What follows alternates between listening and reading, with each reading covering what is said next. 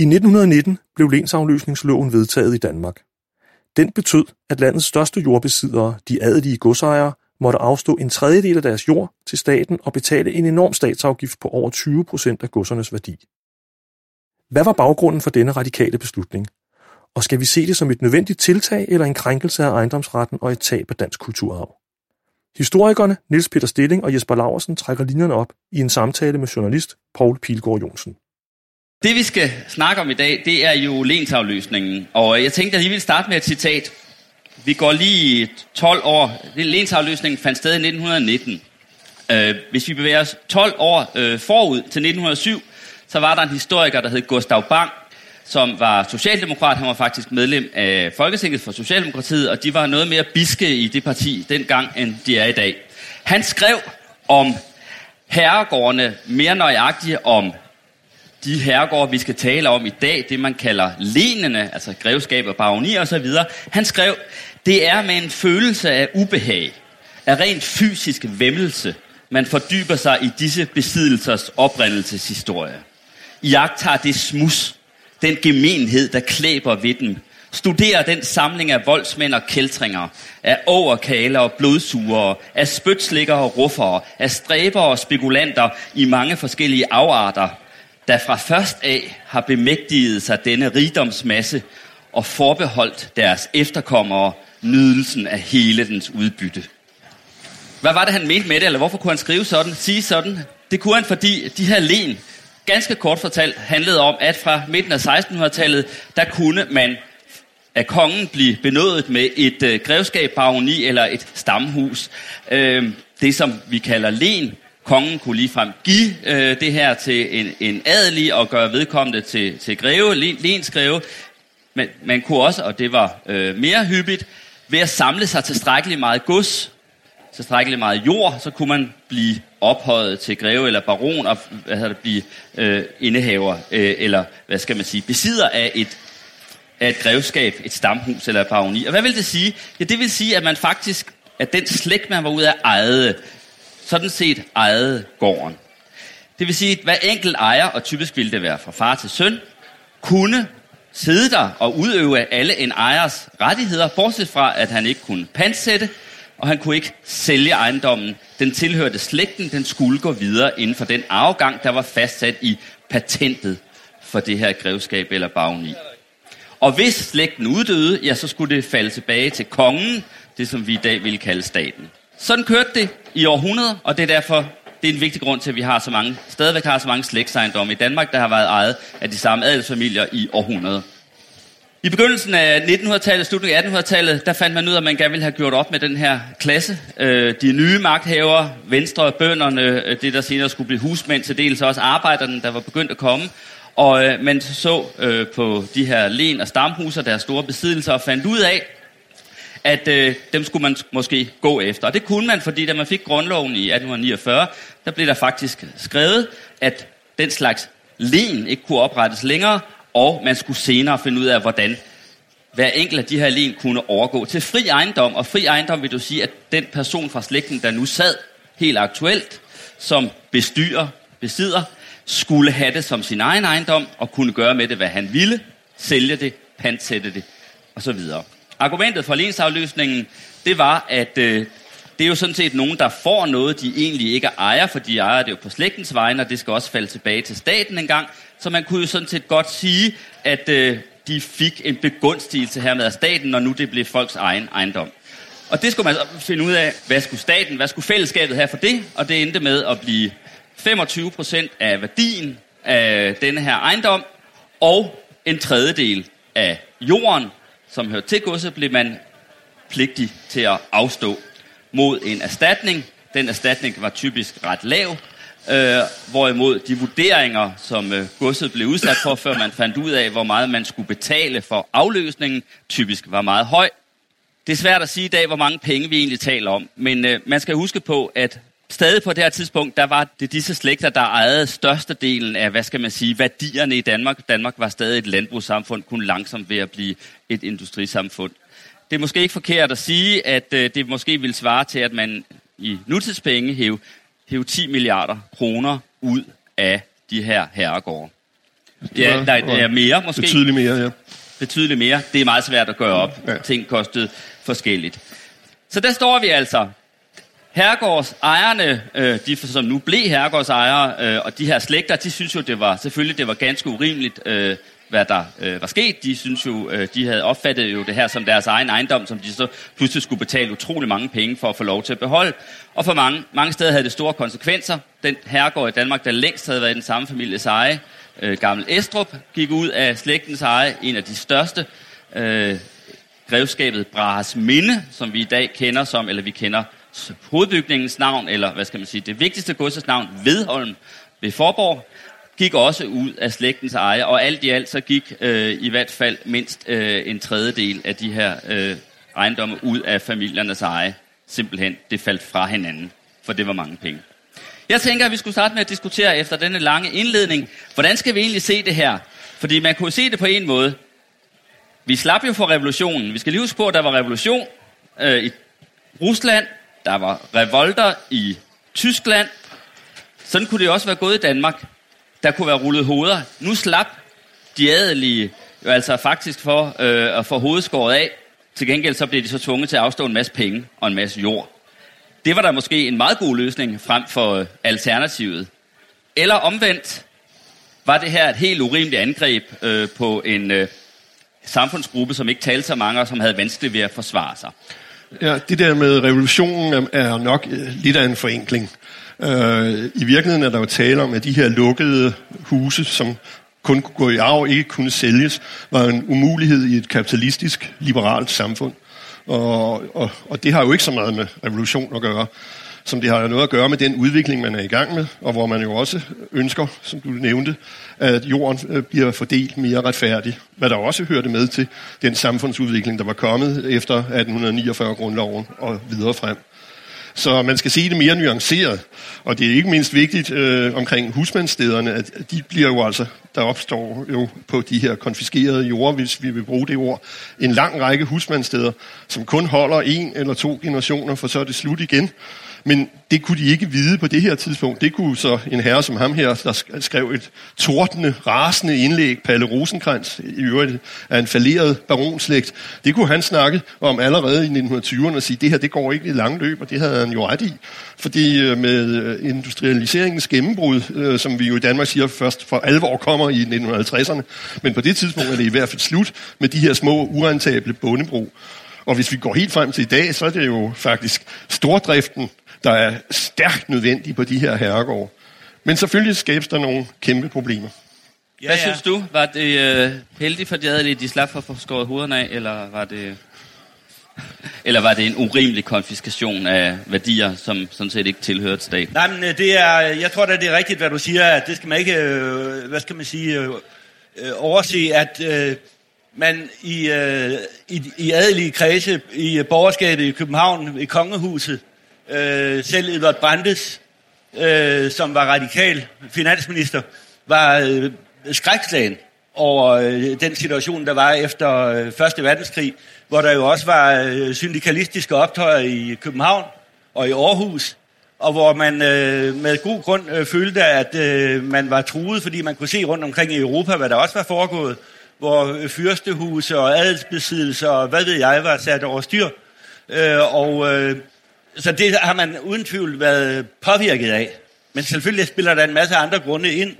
Øh, og, øh, men, men jeg tror, det var en af bevæggrunden, og vi kan også øh, forstå på Mogens Fris, eller på øh, Edvard Brandes, når han skriver fra København til Mogens Fris, at de var øh, hunderede i byen. Måns Friis var, var besidderen af, på Frisenborg. Ja, og Danmarks det kommer jeg så til nu, fordi det her det er jo også interessant, øh, fordi øh, den her lov, den blev jo lavet som et udkast øh, helt tilbage i, altså nogle år tilbage, i et samarbejde med Mogens Friis, der var længsbesidder på øh, Frisenborg, som var landets største grevskab, og så Edvard Brandes, der var radikal øh, finansminister, men også på, en, på sin vis, på sin egen sjove måde, også en aristokrat, i hvert fald en åndsaristokrat.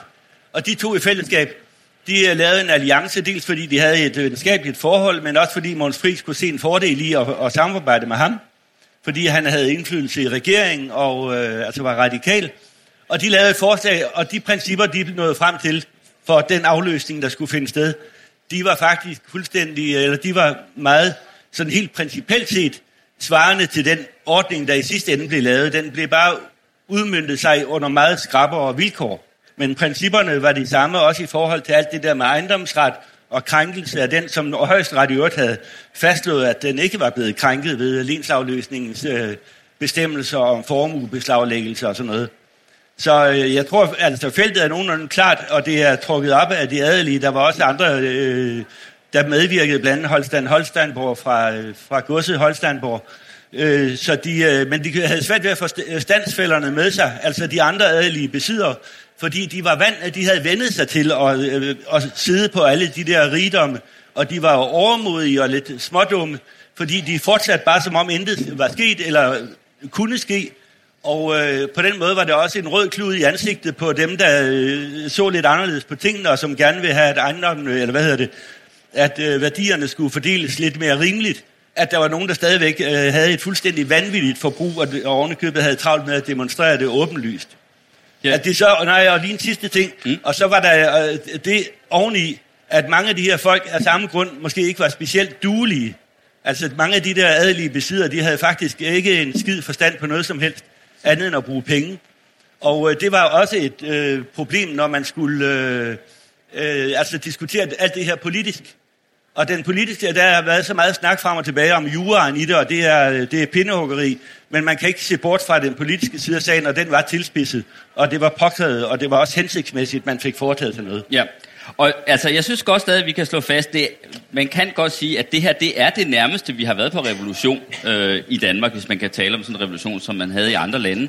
Og det er jo et faktum, at i 1849, da man skrev grundloven, at der stod, at de her len skulle være fri ejendom, ja, der var det sådan set til, hvad skal man sige, der, der var det ment som et hensyn, eller til fordel for, for besid for de adelige selv, ikke? Og den måde, det så endte med at blive udmyndtet på, viste sig så at være et frontalt angreb på de adelige. Det var ikke lige, hvad de havde regnet med, kan man sige. Niels Peter Stilling, jeg kunne godt tænke mig at høre, du rejser jo rundt til alle de herregårde, du beskriver i dine bøger, ikke? Jo. Øh, jeg går ud fra, at du også går ind og snakker med nogle af, af, af de, der bor der og besidder det. Og selvom lensafløsningen tog hårdt på det, så er det jo altså stadig et, et, et, faktisk et flertal af de her gamle øh, slægtsejendomme, der stadig er i familiens eje i med mere eller mindre god stand. Ikke? Hvad, hvad siger de, de nuværende, der sidder derude? Hvad siger de? Øh, snakker de om lensafløsningen stadig? Hvis du siger lensafløsningen, ja, ja. hvad siger de så?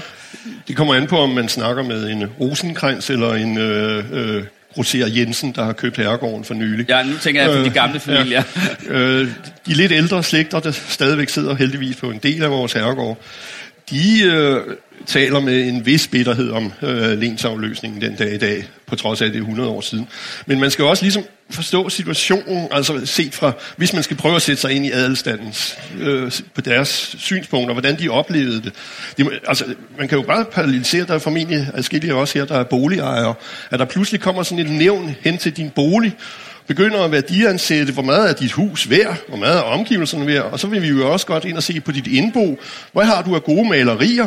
Hvad har du af, af kostbarheder fra Kinas land, eller andre øh, fantastisk smukte skrivebord her? Og så begynder de sådan at pege ud og sige, øh, øh og repræsentanten, når han kom indenfor, han kom fra Frederiksborg Museet, og Frederiksborg Museet havde aldrig haft så fantastiske samlinger, som vi har på Frederiksborg Museet, hvis vi ikke havde haft lensafløsningen.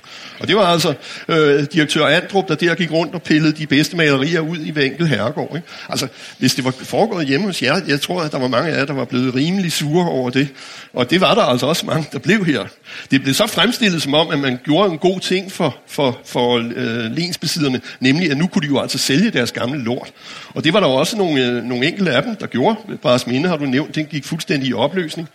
Og hvis vi så skal også tage et andet synspunkt, der mister vi jo altså et stykke kulturarv her. Ikke? Mine er et godt eksempel på det. Ikke? Øh, hovedsædet Vedholm, det bliver til sindssyge hospital. Ikke? Altså, det er jo en lidt sørgelig udvikling for en herregård. Og hotel, I, dag er, i, dag. I dag er den så ja. hotel. Det gør det nu ikke noget... Eller undskyld, nu skal jeg ikke. jeg har boet der. men, øh, men altså, jo, øh, en del taler om det stadigvæk med stor bitterhed i stemmen, men vi må også slå fast, at hovedparten, de overlevede jo faktisk ikke. Altså nu har vi snakket Frisenborg nogle gange, det er stadigvæk Danmarks største gods, på trods af, at det jo også var dem, der betalte det største beløb ved lensafløsningen for deres vedkommende i øh, 1921. Og nu nævner du Otto Andrup, som var direktør for Frederiksborg Museet, og det er værd faktisk lige at, at opholde sig et øjeblik ved ham og riste en rune over ham. For sagen var jo den, at øh, det blev i forbindelse med lensafløsningsloven også bestemt, at øh, man kunne, hvad skal man sige, altså, at man, hvor der var særlige kostbarheder eller fantastiske ting, så skulle, øh, så skulle de her ejendomme give offentligheden adgang til at komme og se de her ting, og, og, nu, og var de meget, øh, hvad skal man sige, fantastiske, så kunne de blive afstået, ikke? Og, og blev det. Og blev det, ja. Og samtidig var det altså den samme mand, Otto Androp, som dels rejste rundt. Han skulle punkt 1 vurdere, hvad indboet var værd de forskellige steder. Altså, hvor meget de så, de adelige, kom til at betale. Fordi det var jo 25 procent af værdien. Ikke? Og samtidig skulle han selv afgøre, hvad der var tilstrækkeligt sjældent og kostbart og værdifuldt for offentligheden, sådan at det enten, der enten skulle åbnes offentlig adgang til, eller det skulle hen på et museum gerne hans eget museum, Frederiksborg Museet. Og det betød jo, at han selvfølgelig, hvis han sad med en lidt genstridig, hvad hedder det, øh, godsejer, kunne lade forstå, ja, men altså, hvis du er venlig indstillet over for mig med at aflevere det og det, så kan det være, at jeg er venlig indstillet, når jeg skal vurdere, hvor meget det her koster. Og det er altså ikke rent tankespind. Det fremgår faktisk af papirerne, at der er nogle virkelig morsomme, øh, hvad skal man sige, øh, udvekslinger mellem Otto Andrup og, og så øh, de her lensbesiddere, fordi de har følt sig som lidt i en klemme, og i forvejen har de jo følt sig meget alterneret ja, over, også et... at offentligheden pludselig skulle til at have adgang til deres stue, private stuer. Ikke? Jo, og det bliver også en meget uretfærdig øh, øvelse i virkeligheden, for det, det var, hvordan reagerede de, de forskellige godsejere, de reagerede på forskellige måder på Andrups henvendelse. Nogle de lukkede simpelthen deres hjem ned, Øh, det gjorde han på Langeland. Elfe Laurvig, de formente ham adgang til stedet ved, ved at henvise til, at alt, alle kostbarhederne de var pakket ned i, i flyttekasserne, hvad man havde dengang. Og i øvrigt, hans gamle mor ville ikke slet kunne tåle det her, så han, de måtte ikke komme, før hun var død. Og hun levede ja, ja. bedste velgående i mindst 10 år. Så man fik aldrig rigtig konfiskeret øh, det, som man ville have fingre i på, på Tranekær og andre steder. Så hvis man vil se fine, flotte malerisamlinger, så tag til Tranekær og bank på døren og spørg, om vi må komme ind og se deres samling. Ikke? Og, og så nu, kan man, ja, og, og hvad kan vi sige? Valdemar Slot gik det sådan modsat vej. Ikke? Der hænger kopierne på Valdemar Slot, og originalerne hænger Ja, for Otto Andrup kunne faktisk også, øh, når der var et maleri, han gerne ville have med øh, til sit eget museum, så kunne han da være behjælpelig øh, øh, med at få malet en kopi som kunne hænges op. Ja. I kender måske alle sammen det berømte maleri af Leonor Christine, et meget berømt maleri. Øh, det hænger faktisk, tror man, på Rosenholm, når man er der. Øh, der hang det oprindeligt, men det gør det altså ikke, for det er en kopi, der hænger der. Jamen, jeg kan godt få lov at sige noget nu. Ja, det må jeg du. synes ikke, der er grund til at gøre nogen stor historie ud af det her. Jeg synes, det er en fis i en hornlygte. Og det er noget, der bare er kørt frem i en bog, der er kommet om lignsoverløsning for nogle år siden af Ditlev Tam og John Eriksen. Og det er da en interessant, altså sådan en kulørt historie men den har jo ikke ret meget, øh, øh, hvad skal man sige, øh, realitet i sig. Og at nogen har følt sig krænket øh, på, øh, på, på ejendomsrettens vegne, det er, hvad det er, og det er heller ikke uforståeligt. Det, man kan øh, måske øh, skrive sig bag øret, det er jo, at det er blevet lidt et syndebuk-fænomen, og øh, for den linsafløsning, øh, som, øh, hvor man, hvor man øh, altså, i sagens natur skulle finde en syndebuk, og der synes jeg, øh, at man så stadigvæk, øh, fordi på grund af familietraditionen og alle de fortællinger, der har været i tidens løb, hvor tingene også kommer ud af, øh, af proportion, stadigvæk vender tilbage til den historie. Det er, jeg synes ikke, det er rimeligt, og jeg synes heller ikke, det er faktisk en rimelig fremstilling, der bliver givet af, Over for Andrup, af Andrup altså, i den bog. Ja. Jeg synes, det er et karaktermord. Mm. Og når man kigger nærmere efter, så er det øh, for og imod og øh, pro og kontra. Jeg synes ikke, det er øh, i orden. Manden, han var, som, han var blevet sat til at administrere en, øh, en fortolkning, der var lavet af nogle embedsmænd af loven, og på den måde blev han øh, skydmand, øh, øh, budbringeren, øh, frem for øh, at gå efter der, hvor det virkelig kom fra. Og der, jeg synes, der er også en anden, et andet fænomen omkring den her linsafløsning. Jeg ved ikke, hvor meget tid vi er tilbage. Øh, jeg skal være opmærksom på, det at den også er blevet syndebuk på en måde for herregårdenes elendighed og øh, besiddernes, øh, hvad skal man sige, øh, udulighed. Og det er øh, de skattelov, der lå i samme periode, for hvis man kigger efter, så var de skattelov, de var med til at ribe besiddelserne lige så meget for værdier som øh, linsafløsningen, eller i hvert fald øh, tæt ved. Og jeg kan, øh, har set på Frisenborg, hvor de, de havde øh, en, øh, en, en, hvad hedder det, hvor de betalte over 5 millioner i afgift til staten. I 1920, ikke? I 1920. Det er mange der betalte de næsten det halve i skatter i samme periode, fordi ejendomsskatterne og især formueskatterne var skruet helt vildt op på grund af krigen. Og det var øh, meget, meget store beløb, og jeg har også set det på et andet grevskab, hvor det var øh, gjort det ud for halvdelen af det, man havde betalt i afgiften til staten. Og det, øh, til sammen er det jo noget, der, der virkelig tæller. Og lensafløsningen er bare en brik i alt det her. Og den, er, den har fået symbolsk betydning. Og det her, alt det her fis med Andrup og så videre, det er også ren symbolik. Ja. Jeg synes lige, vi skal nå at få sagt, at øh, selv folk, der ikke har nogensinde hørt om lensafløsning eller ved, hvad det, hvad det er, vil i virkeligheden på en måde vide, hvad det er, eller de vil i hvert fald se konsekvenserne af det, for når man bevæger sig rundt i landet, så kan man jo i den dag i dag over det ganske land, stort set bortset fra i Vestjylland, se små kom der senere, husmandssteder. Altså sådan nogle typiske små gårde, de ligger typisk ved en vej, lidt i nærheden af hinanden. De er typisk bygget af røde sten, og de er meget sådan simple, enkle, firkantede, praktisk indrettede kasser. De holder godt, for de er bygget, hvad hedder det, med gode materialer. Det er de her husmandsbrug, som blev oprettet på de jorder, som, øh, som hvad hedder, de her len blev tvunget til at afstå. Og der var det faktisk sådan, at man ligefrem havde nogle arkitekter fra en privatforening, der hed Landsforeningen for Bedre Byggeskik, med ude, når folk, når der kom sådan en fattig landarbejder, sagde, jeg vil godt byde på en plet jord her. Og man fik det på meget lempelige vilkår. Man skulle betale meget lidt og en meget lille afgift, og så kunne man så prøve selv at drive landbrug. Ikke? Og så sørgede arkitekterne for bedre byggeskik for, at der blev bygget ordentligt, og der må for eksempel ikke være for meget udvendig pynt på de her. Og I kender den, når I kører rundt. Der er ingen af dem, der er landbrug længere, men der bor folk typisk i sådan nogle nedlagte husmandsbrug. Er en følge af lensafløsningen. Stilling. Du, du har taget den her bog med, og det er jo morsomt. Palle Rosenkrantz's Tårner og Tinder. Øh, som, 1929. 1929, og øh, den har jeg faktisk øh, også læst, dengang jeg var helt ung. To gange endda, tror jeg. Så det er sjovt at se den igen. Ja, jeg er sådan lidt stolt af det her eksemplar. Jeg har købt det antikvarisk, og det er jo altså et rasende indlæg mod lensreformen. Men den har åbenbart tilhørt øh, statsminister Sale, for der lå et originalbrev fra Sale, hvor han takker forfatteren for fremsendelsen af den her bog. Jeg, ganske kort. Øh, kære herr Baron, Palle Rosenkrantz, han understreger ordet baron. Jeg takker dem for det tilsendte pragtfulde eksemplar af deres bog angående de stakkels ødelagte lensgrever. Jeg glæder mig til at læse den en stille juletime. Jeg ved jo, at det ikke er helt så slemt for de forhåndværende komibesiddere. De er jo dog vedblivende stadig begund, de mest begunstigede inden for den danske nation. Sådan. Det var altså Sale, som var med, med, med forfatter til, til lensafløsningsloven, ikke? og som du har beskæftiget dig med især. Det sjove var med Sale, på trods af at han var radikal, øh, radikal, og så kunne han rigtig godt lide at komme over på Frisenborg, ikke? Nej, det tror jeg ikke. Nej? Nej, det var Brandes. Det var, undskyld, det var Brandes. Ja. Det er rigtigt. Han ja. var også radikaler. Han ja. kunne rigtig godt lide at komme over på... Jeg ved ikke, om han rigtig godt kunne lide at komme på Frisenborg, men han havde et godt forhold til øh, Mogens Friis, og han var forelsket i hans datter. Præcis, præcis. Det var jo noget et umage parti, kan man sige. for, for, ja, tiden er ved at være gået. Jeg synes, at der, I skal lige have lejlighed til hver især at sige noget, hvis der er noget, I gerne vil sige, som I synes er vigtigt i den her diskussion om lensafløsningen. Jeg tror, at du har jo du har sagt en del allerede. Ja, jeg, jeg har ikke mere at sige.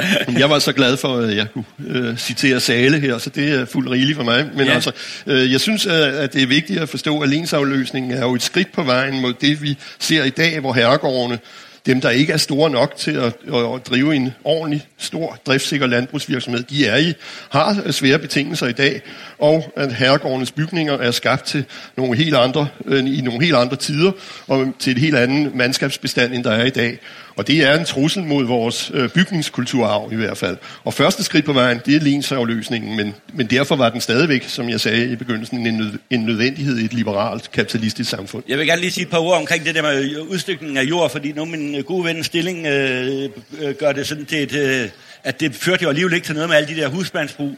Men ret beset, så blev der jo etableret, øh, eller cirka 3.000 husmandsbrug fik bedre, øh, blev etableret eller fik bedre vilkår og øh, måske øh, omkring 77 familier fik frataget noget ejendom. Øh, men, øh, og så er det, bliver det så fremført som argument mod den her ordning. Jamen, det varede jo ikke så længe. Jamen, hvad fanden i helvede har varet længe det danske landbrug? Altså, altså hvis I ser på, øh, på, på hvordan øh, altså, landbruget er nu, og øh, gårdbesiddelserne foregår, ikke? kæmpe koncentration af alle de bøndergårde, som vi synes er en selvfølgelighed, de er jo også blevet nedlagt i relativt kort tid. Og det er jo sådan en form for kynisme, hvis man øh, siger, at de der husmandsbrug, de varede jo ikke så længe. Nej, men de gav trods alt eksistensvilkår for øh, rigtig mange mennesker på et tidspunkt, hvor det var virkelig hårdt. Så jeg synes alt andet lige, at det er helt i orden, det der er foregået. Vi slutter i den revolutionære ende. Tak til begge to. Tak til Niels Peter Stilling, Jesper Laversen og Paul Pingård Jonsen. Hør flere lydglimt fra historiske dage på vores hjemmeside og hvor du normalt henter dine podcast.